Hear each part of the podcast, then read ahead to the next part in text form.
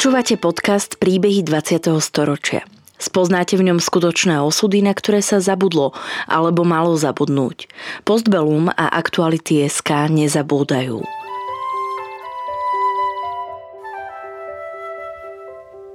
Rozhlas ho sprevádzal vo všetkých dôležitých momentoch života. Už ako dieťa sedel počas druhej svetovej vojny s celou rodinou pri rádiu a počúval Londýn, Moskvu, Bratislavu alebo Viedeň, ktorú bolo v Devínskom jazere pri hraniciach s Rakúskom počuť najlepšie.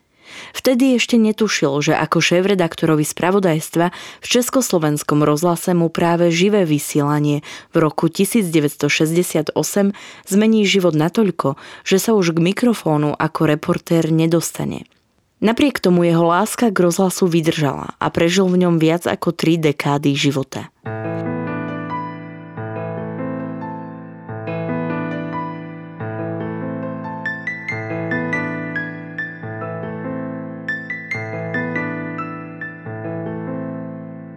Autor literatúry faktu, publicista, rozhlasový redaktor a kronikár Štefan Horský, rodený Hason, sa narodil 1. septembra v roku 1929 v Stupave.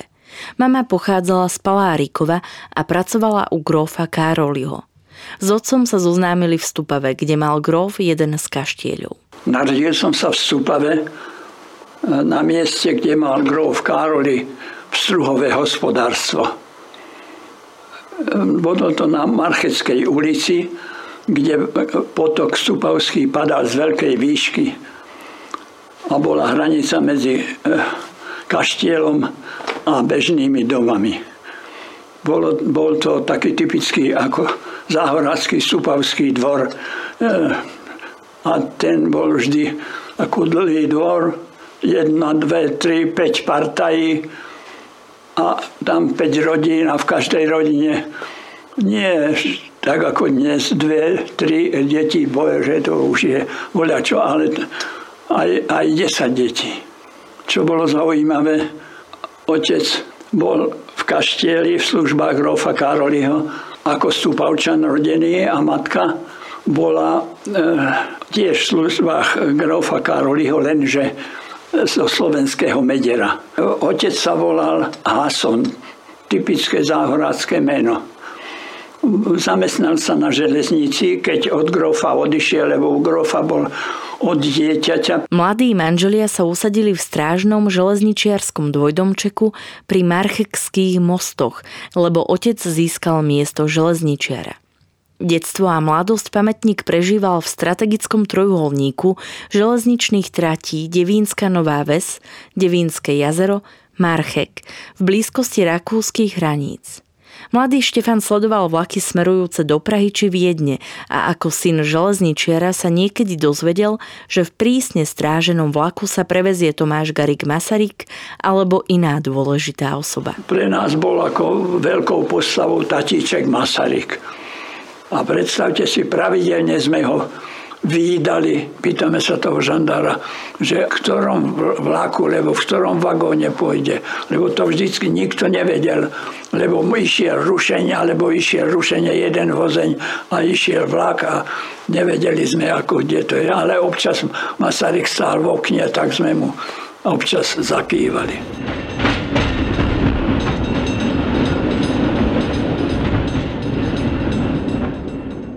Pred začiatkom druhej svetovej vojny v roku 1938 sa do susednej polovice domu, kde bývala mladá rodina, nasťahovali dvaja nemeckí strážcovia, ktorí sledovali marchekské mosty. Prístupové železničné cesty strážili až do februára 1945. Násilné rozdelenie Československej republiky i nové politické pomery v slovenskom štáte zasiahli aj do Štefanovho detského sveta. V Devínskom jazere býval môj kamarát, ktorý bol Čech. Otec bol rušňovodič a schodili sme do školy a jedného dňa mi hovorí, my zajtra budeme nakladať, my sa musíme odsťahovať. A to sa mi videlo také proste neludské, lebo chlapec úplne plakal, že čo sa to deje. Oni bývali na, na stanici v Devinskom jazere, na tú vlečku pred, jazer, pred ich domom postavili vagón a odsťahovali. A nasťahovali sa a odišli. Odišli do Vranovíc, do takého detského priateľstva, keď vtrhne takýto cudzí element, tak to, to dodnes to ja akým spôsobom cítim.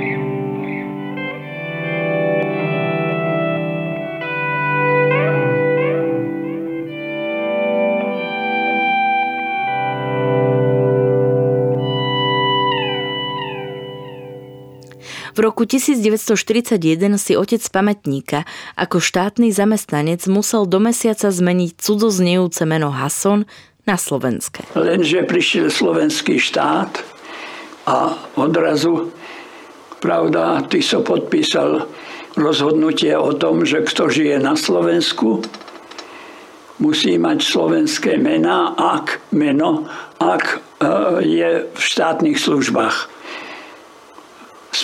jeho šéf, prednosta, ktorý nemohol, nemohol mať krajšie meno ako Kuriatko, mu jedného dňa oznámil, že keďže nemáte slovensky znejúce meno, musíte si zmeniť meno alebo odísť zo služieb.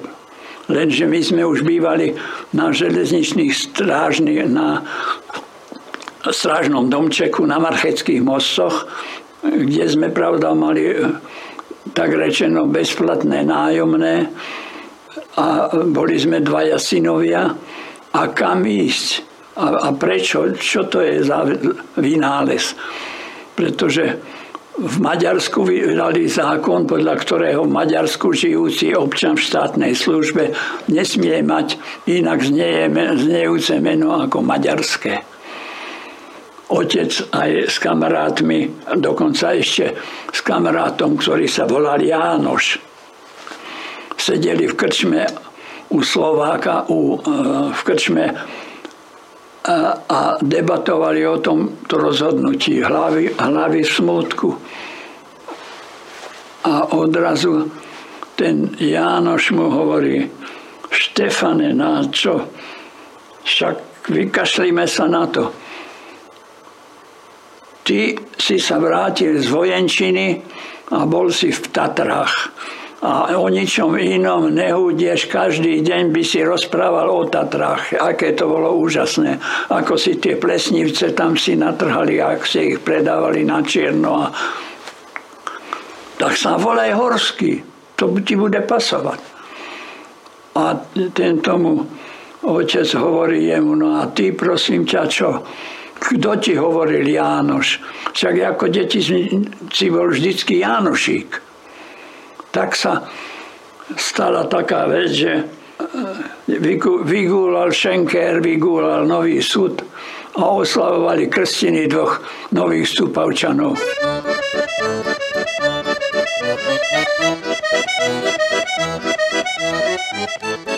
Ako železničiarske deti sledovali presun nemeckých vojakov aj ťažkej techniky na východný front. Na tých kolaniciach pod chvíľou išiel nákladný vlak. Vpredu obrovská lokomotíva, vzadu obrovská lokomotíva. Hitler vtedy, e, teda jeho konštruktéry vymysleli e, lokomotívu na, na, na ropu náramne to smrdelo, Československo vyradilo tie lokomotívy po fronte. A jeden vlak za druhým.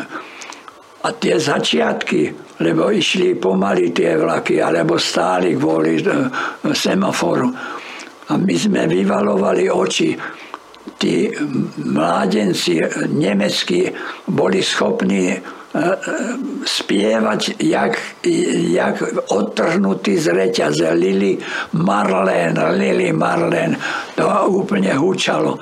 A naraz len počúvame, čo, čo sa to deje, čo to je možné. To není možné. Predstavte si, škoda lásky. Tie transporty sa valili, tie lokomotívy mali čo robiť, ťahali, ale tam išli plné vlaky vždycky bolo prvých 4-5 vagónov boli, bolo vojsko ako osobné vozne a potom bola technika, tanky, kanóny, tanky, kanón a neviem čo. Ale predstavte si, nazad, nazad ani raz nešli nejaký, čo by sa vracali. Ale pod chvíľou sme aj v Devinskej stáli a vedľa nás stál vlak do Marchegu Červený kríž pof, proste všetci pofašovaní od hlavy až po pety. Pravda, tí, čo boli šťastní, že teda skončili takto. Takže, takže tak, takýmto spôsobom sme videli, že čo sa to, čo sa to dialo, že všetko sa tam pomestilo, zhltla ich tá, tá ukrajinská a ruská zem a, a ten Stalingrad. Najdramatickejšie boli chvíle, keď sa dovalil nemecký front doslova do ich domu. Nemeckí dôstojníci, porúčíci a SSáci boli v ich izbe hore a oni s bratom a rodičmi boli v pivnici. Jednoducho prišli a bez opýtania sa nasťahovali k ním. Odtiaľ riadili streľbu proti Rusom v Mariánke a v Záhorskej Bystrici. Keď ich Rusi zatlačili a dostali sa až k ich domu, prichádzalo bombardovanie na dom zasa z druhej strany, od Nemcov z Marchegu. Ráno o pol, o pol štvrtej dom sa skoro dvihol, vyletel most do povetria. Tento, to hlavné mostné teleso. A na to, na to už buch my sme boli v pivnici a hore na schodách buch, buch, buch. Odkryvaj, chazaj, odkryvaj. Kde German, kde German? Tak, tak sme vybehli sme von a, a prvé bolo proste, kde German, no nie, nie, Germani večer, večer odišli. A neviem, čo sa otcovi hovorí, otec hovorí a motali sa okolo studne. A na to, na to ten jeden dôstojník hovorí, kde je studňa, tu je, kde je voda, tu je voda. Ale ten otec, otec hovorí, že sa motali okolo studne, tak tí, ten Rus hovorí, hovorí, volá čo medzi sebou si? Hovorí a my sme tam mali, na dvore ležali dlhé reťaze, čo sme kozy pásli. A ten Rus drapil tú reťaz umotal okolo studne a napísali tam veľkými písmenami. Ja som vtedy, my sme ku podivu, predstavte si, mali ruštinu na palisádoch aj angličtinu a, a ten Rus sa mal napísané, že voda otrovlená. A, a, a Rus hovorí, že ten veliteľ hovorí, kde, si, kde máte vodu? No, tak sme mali za dve vedra vody, sme tam postavili, ale všade bolo plno Rusov, jak hadov, tak v momente a hovorí znova, a te, te, teraz kde máte vodu? No, našťastie asi 200 metrov od nás bol veľmi výdatný prameň. Tak ja som sa stal na pol dňa nosičom vody, lebo furt do mňa a dones vody a dones vody.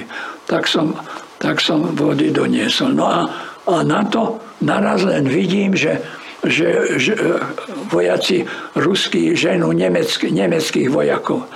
To boli Nemci, ktorí proste e, alebo zaspali niekde, alebo nestihli prísť e, proste a odísť cez tú rieku Moravu. A nemali tú odvahu sa tam vrhnúť jednoducho.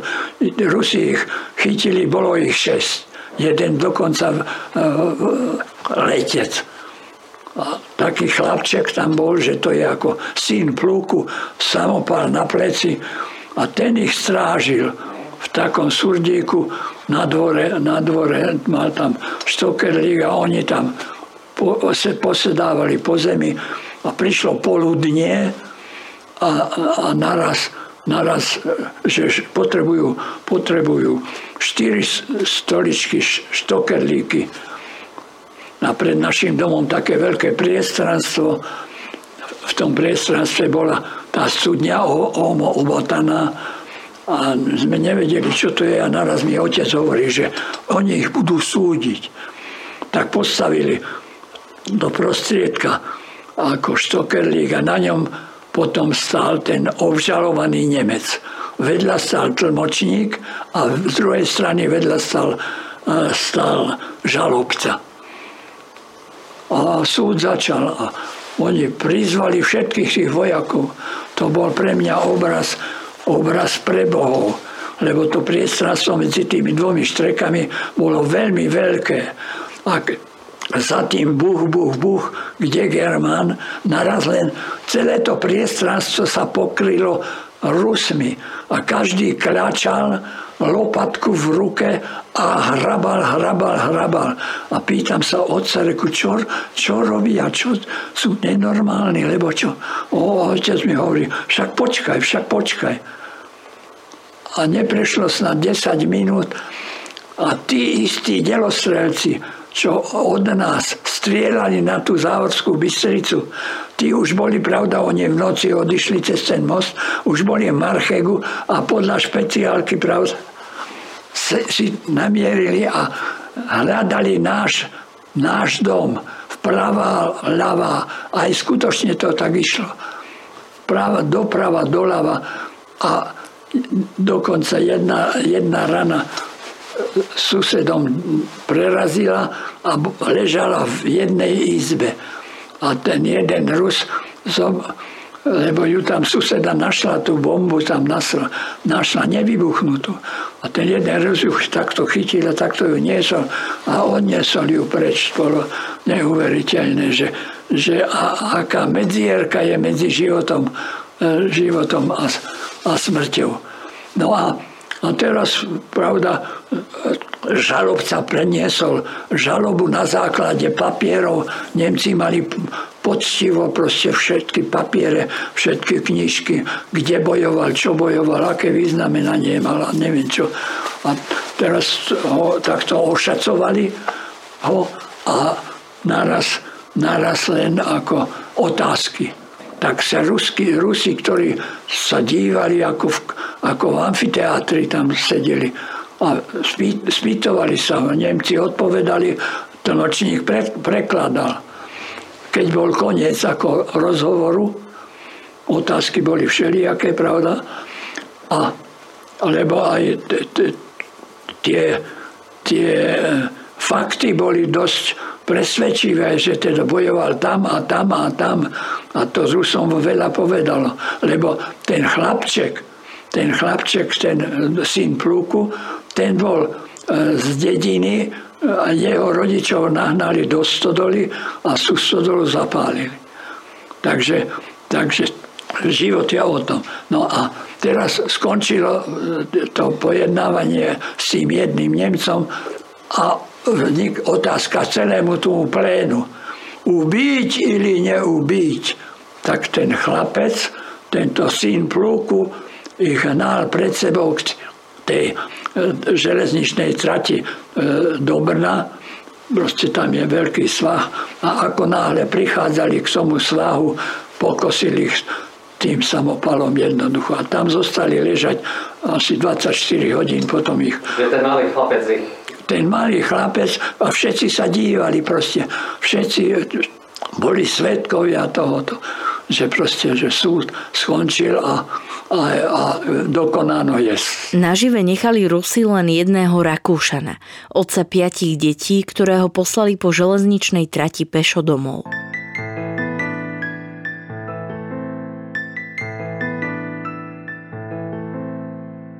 Už ako stredoškoláci spolu s vysokoškolákmi od septembra 1944 do marca 1945 kopali v Devínskej Novej Vsi protitankové zákopy. Ja som bol v prvom ročníku obchodnej akadémie a ešte sme ani dva dní neboli v škole v 44. a prišiel rozkaz, že koniec vyučovaniu.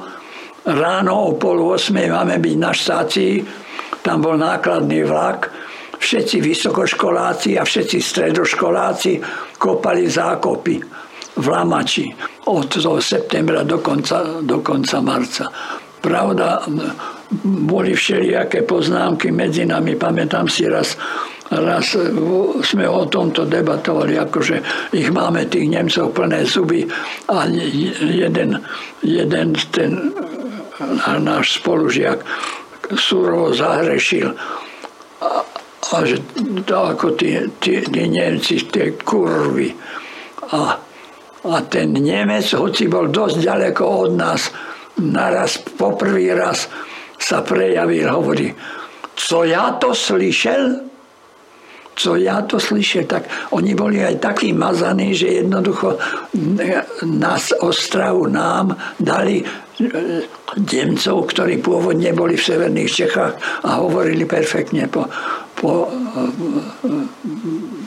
rozumeli nám jednoducho. A vlastne po tomto bombardovanie, keď sa udialo, tak ste boli ešte v Bratislave? Práve, že sme boli v Devinskej Novej Vsi bolo to 6. Eh, decembra od, akoby od eh, Karpát, od Nitry išli tie bombardovacie zväzy. Normálne leteli, že mysleli sme, že idú na Viedeň alebo Viedenské nové mesto. A naraz len kto si skrikne, že bomby, bomby. Niekto to sledoval presne a normálne tie bomby bolo vidieť, ako padajú na Devinskú novú ves, ale to už bolo druhé bombardovanie, toto šiesteho, lebo prvé bombardovanie bolo, bolo menšie a nič sa im nepodarilo. 6. decembra 1944 totiž Američania bombardovali Devínsku novú ves. Vďaka silnému vetru trať takmer nepoškodili, no dedina bola zdevastovaná. Odstaviť trať sa im nepodarilo ani na druhý krát. Mladý Štefán dochádzal z Devínskeho jazera najskôr do školy v Stupave a spomína, že cestovanie nebolo vždy príjemné. Som bol ako žiak, žiak ktorý ráno musel vstávať o hodinu skôr ako spolužiaci v Stupave, lebo ja som išiel do Devinského jazera pešo. Pravda, tam som a bol vlákár. Išiel som vlakom tých 8 kilometrov do Stupavy a bohužiaľ to bolo tak, že vlaky meškali aj vtedy. A v tých krutých zimách to bolo aj kruté aj pre nás. Šťakárne zakúrili, zasvietili v kamnách jeden raz za mesiac a nebolo, nebolo uhlia. Kde sa podelo, neviem, ale jednoducho sme si vytrpeli, e, dobre sme si vytrpeli zimy. Vlaky nechodili podľa školy Jednoducho my sme sa do nekonečna naučili, e, do, do nekonečna sme e, ako v tých čakárniach pobudli vždy, lebo vlak, vlak jednoducho meškal. Už sme vedeli všetky mesta a miesta a hraničné štácie, čo sme po tej čakárni chodili a a bolo nás asi 12 tých železničiarských detí, ktorí, ktorí sme bývali ako mimo stupaví a museli sme chodiť, chodiť takto do školy.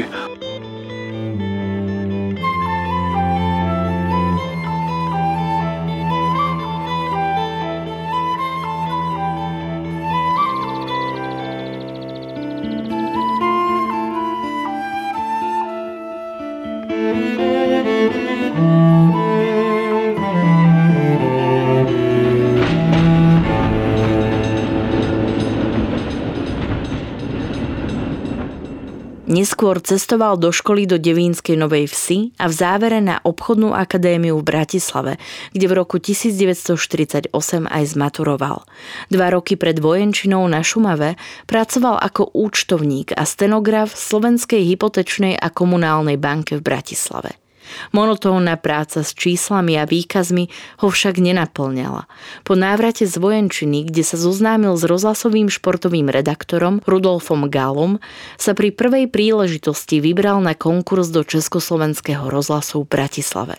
Keď na príjímacom pohovore povedal, že ako mládežník v roku 1947 pomáhal budovať Titovi železnicu Šamat Sarajevo, mysleli si, že majú zväzáckého zamestnanca prvej triedy a prijali ho – Od všetkých funkcií však Štefan dával ruky preč.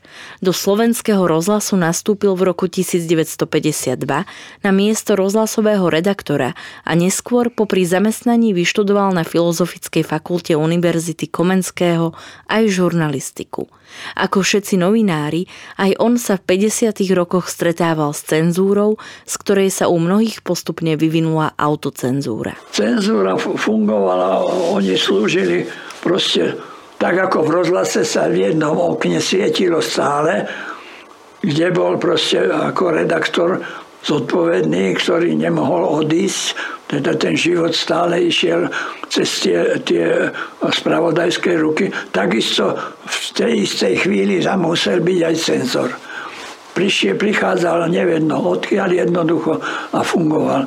A všetko, čo išlo k mikrofónu, muselo prejsť cez, cez, jeho, cez jeho ruky a zelenú pečiatku. V mnohých veciach proste sme, my do ničoho ani nešli, lebo sme vedeli, že to je cesta zarúbaná.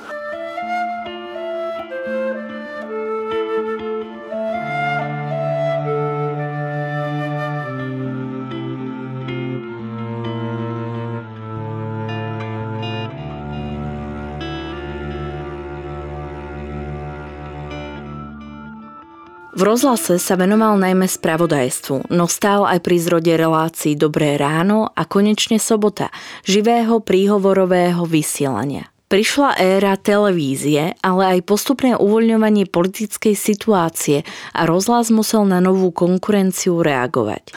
Teraz, keď si otvoríte televíziu, pod chvíľou je relácia Zlaté 60 a tam pravda sa hovorí o všeličom najčastejšie práve o hudbe a práve aj to bola práve hudba, kde svojím spôsobom e, to uvoľňovanie sa najskôr pocitovalo. Pravda, národ počúval uh, Luxemburg, uh, počúval českú hudbu samozrejme, ale počúval aj západnú hudbu, tie nové prúdy, tie popredné osobnosti tej hudby. A, a, a v rozhlese sa to objavilo takým spôsobom, že jednoducho Perla Karvašová, manželka spisovateľa Karvaša, jednoducho ona v metodickom kabinete jednoducho išla, na, išla na, po západných rozhlasoch navštívila niekoľko západných rozhlasov, vrátila sa a hlavné e, jej konštatovanie bolo, že sme 100 rokov za opicami, pokiaľ ide o program.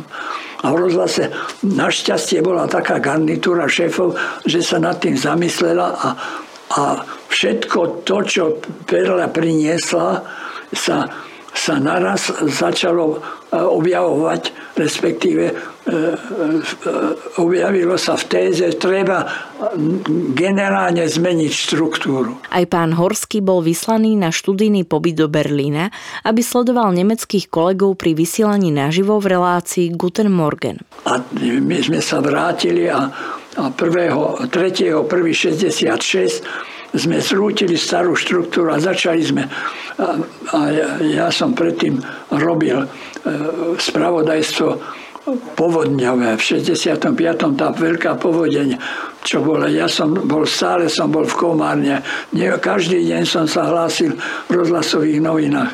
A, a kedykoľvek som došiel do Bratislavy, direktor Marko do mňa od januára bude šéfom toho ranného bloku, lebo podstata bola tom, že sme e, ako vymysleli ako ranný blok, popoludňajší blok večerný blok. Živé vysielanie, príhovorové vysielanie, e, svojím spôsobom vysielanie, ktoré ako vedeli sme, že také vysielanie poslucháčov pritiahne.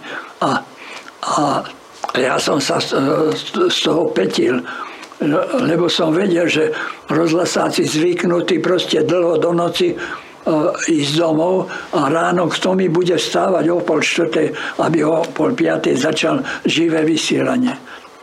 No ale nakoniec to bola z toho veta, ale ak to nepríjmeš, tak bude to z moci úradnej, a, alebo môžeš, môžeš sa rozlúčiť. Čo som nechcela, tak som sa stal šéfom Dobrého rána a 3.1.66 som krstil novú reláciu. Ohlas bol nevý, nevýdaný a dodnes tá relácia funguje. Štefan Horský výborne ovládal stenografiu a jeho doménou bola práca v teréne. V roku 1967 bol menovaný za šéf-redaktora hlavnej redakcie spravodajstva Slovenského rozhlasu. V Bratislave začali vysielať naživo, hoci Praha živé vysielanie odmietla. Začala s ním až v roku 1971. Pokojný život narušil vpád vojsk Varšavskej zmluvy 20. augusta 1968.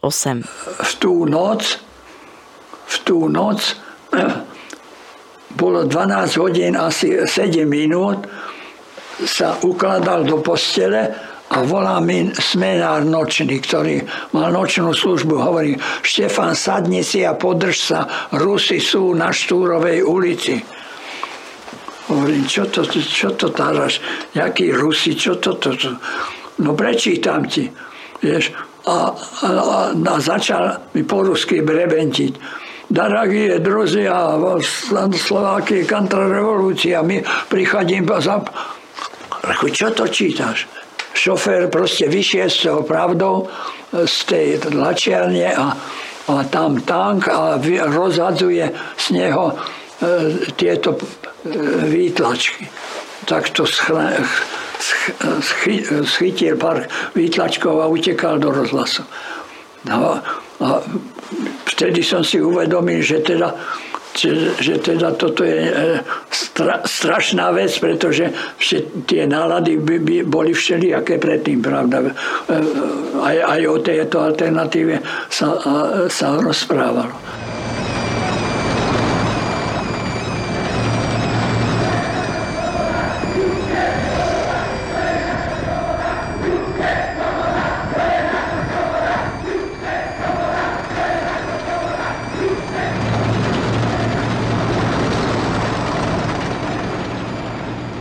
Keď Štefan otvoril okno, počul hrmenie a v zápäti utekal do rozhlasu.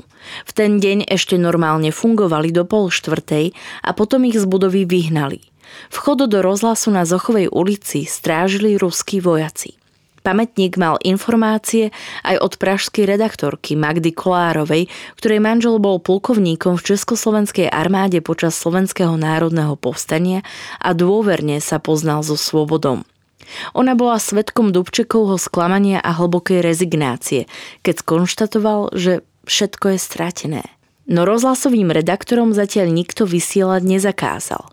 Vojaci nakoniec prišli priamo do budovy rozhlasu. Ro, rovno k Sarvašovi, riaditeľovi, sme tam sedeli, sedeli a žiadali, aby sme sa okamžite, okamžite ako prestali vysielať my sme, my sme odmietli, pretože ako argument bol pravda taký, že si plníme svoje povinnosti, tak e, vyťahol revolver a povedal, povedal ten major povedal, že kde, odkiaľ sa to vysiela, treba, aby nás sme ich tam zaviedli. Na, my sme oddolávali sme dosť, oni v prvej fáze odišli, ale potom, potom o 8 hodine, hodine sme museli zajsť do kontroly. A tam ten major dal pokyn tým vojačikom, čo tam boli, aby, aby to ako oni ako odstavili, tak tí začali behať po tej miestnosti a všetky tie spojové vieš, káble, vytrhali, čo sa kde dalo, samozrejme, samozrejme e, v momente sme boli odpílení. To bolo 20. 21. To bolo 21 sa to všetko od tej polnoci dialo, až to prišlo k tomu, že my sme išli dopredu a riaditeľ e, za mnou a za riaditeľom major a došli sme na vrátnicu a ten major si vyžiadal kľúče od budovy rozhlasu, lebo predtým už e, e, ruskí, ruskí ako vojaci celú budovu prehľadali, všetko vyhnali Áno. A v, tých dve, v tej bráne Zošky, Zochovej ulice, v tej bráne ten major povedal eh, direktorovi Sarvašovi povedal a na zajtra už z tejto budovy budú vysielať iní. Štefan s kolegami si však ďalej plnili povinnosť informovať ľudí, keď to národ najviac potreboval. Ja som sa stále cítil v pozícii človeka, ktorý má byť spravodajcom ktorý má prinášať najdôležitejšie udalosti a správy, proste informovať, informovať. A, a, a aj v kontexte s tým, čo som ešte stihol sa rozprávať s Perlou Karvašovou, ktorá mi povedala, že už aj Dubček kýval rukami, že všetko je stratené. Tak, tak e, som si uvedomoval tú hrôzu, ktorá tu je, že proste, lebo to naozaj vyzeralo hrozivo a v Prahe, pravda, lietadlo za lietadlom e, pristávalo a v Prahe už, v Prahe už boli všetky tie e, miesta poobsadzované tuto rovnako, takže z, Košic mi volali, že v Košiciach už sú z Bystry, do Bystrice sa blížili vojska, tak, tak v tejto e, ako e, svetovej senzácii ako správy som si uvedomoval, že práve preto, že to je taká závažná vec, máme robiť všetko, aby sme toho poslucháča informovali.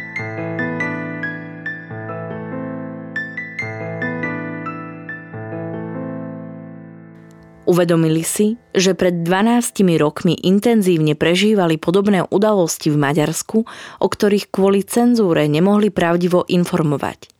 Československý rozhlas mal vtedy v Budapešti redaktora, ktorý videl, ako vešajú komunistov po stromoch, aj následný teror.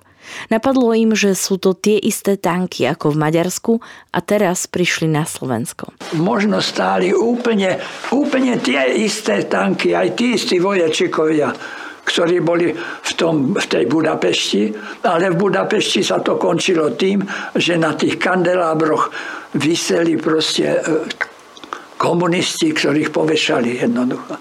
A, a toto, nesmieme, toto nesmieme dopustiť. V tom momente sa zorganizovali a ich prioritou bolo udržať pokoj, aby sa situácia nevystupňovala do takej tragédie ako pred 12 rokmi v Maďarsku. Rozhodujúce bolo, že sa spojári aj napriek zákazu pridali k reportérom a technicky zabezpečili vysielanie. Okrem aktuálneho diania vo uliciach odvysielali aj vyhlásenia prezidenta Svobodu, Černíka, Dubčeka, ktorí hovorili, že je to agresia a potom aj iné informácie, ktoré hovorili, že Rusi vstúpili na naše územie. Poslucháč si mal vybrať. Ilegálne vysielanie trvalo 10 dní z viacerých miest. Tým, že e, pravda, rozhlas už mal dobre vybudované to zázemie a mohli sme naživo vysielať odkiaľkoľvek, ak nám e, e, spojári tú linku tam doviedli na to miesto. Pravda, no. Ja som takto stál na, na vysielači pred týmto vysielačom, čo je na Kolibe hore, tam bol ešte jeden provizorný, 110 metrov, 975 mm. Takto mi vyviedli linku, linku až tam a stál som tam hore až vyviezli ma tam na takom lane, v takom súde, keď dokončili, dokončili tú možnosť vysielania. Takže mali sme skúsenosti, že ako náhle mám mikrofón a spoj, môžem vysielať odkiaľkoľvek. A, a, a to sa nám zišlo, že to fungovalo. Po celých tých 10 dní národ, národ nám ďakoval, vyhľadávali nás, lebo nám doniesli pečivo, salámy, pivo, toto, a každý len chcel vedieť, odkiaľ, odkiaľ to vysielame.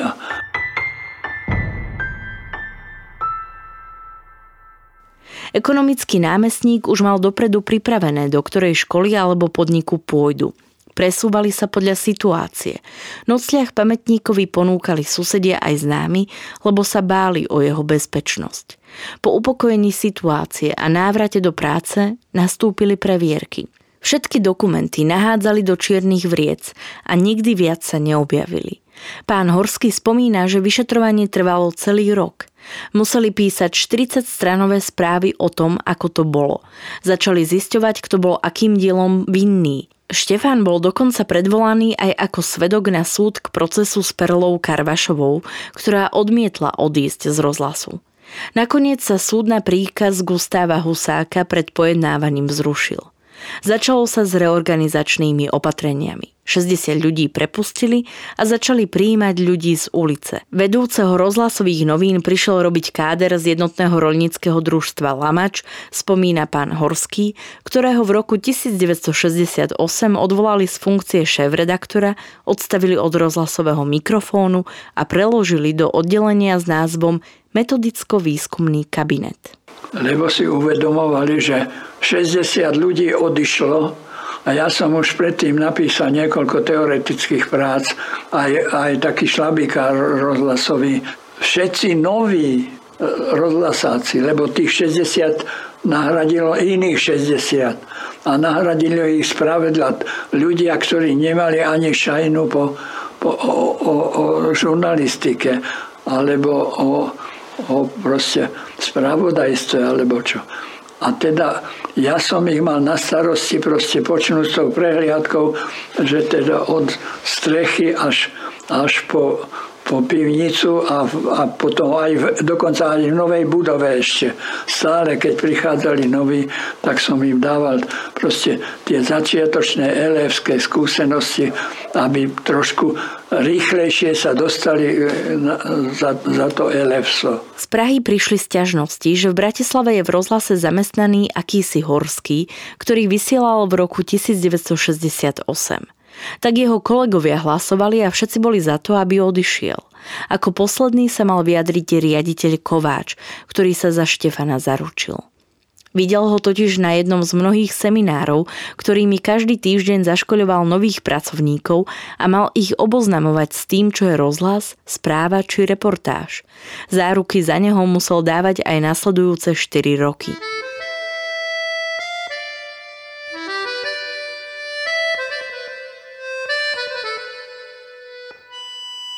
V metodicko-výskumnom kabinete pracoval Štefan Horský dve ročia a venoval sa rozhlasovej teórii, jej aplikácii v praxi a z časti rozhlasovému výskumu. Publikoval odborné príspevky na tému rozhlasovej práce, ktoré mohli výjsť len interne a na jeho kariéru dohliadala aj EŠTB. Vďaka horského celoživotnej kronikárskej dôslednosti a historickým záznamom poznáme úlohu slovenského rozhlasu v 40-ročnom období národných dejín. K rozhlasu sa ako člen spolku slovenských spisovateľov vracal aj v knihách, napríklad Vidieť svet ušami, Dívaj sa ušami a Rozhlas nesmie mlčať, ktorú napísal spolu s Martinom Bakošom v roku 2009. Písal memoáre, ktoré by zároveň mohli patriť do literatúry faktu, keďže presahujú osobné zážitky a opierajú sa o historické pramene a neskoršie poznatky. Roky druhej svetovej vojny opísal pôsobivo v knihe Oblúda na koľajniciach 1938 až 1945. Spomienkam na rodný kraj venoval knihu Marchekské mosty, mosty cez slovenskú Amazóniu.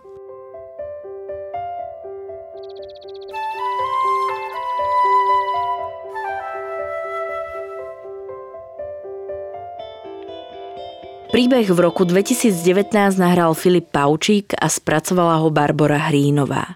Príbehy 20. storočia v Postbellum zaznamenávame, aby sme o ne neprišli, aj keď tu už s nami ich rozprávači nebudú. Aby sme nezabudli na ich osudy, hrôzy, ktorým boli vystavení a na dôležité okamihy našej histórie, ktorá dnes býva často spochybňovaná a pre mnohých je neznáma. Podporte našu prácu aj vy pravidelným finančným príspevkom na www.postbellum.sk. Ďakujeme. Podcastom vás prevádzala Sandra Polovková a spolupracovali na ňom Kristýna Lukáčová a Marian Jaslovský.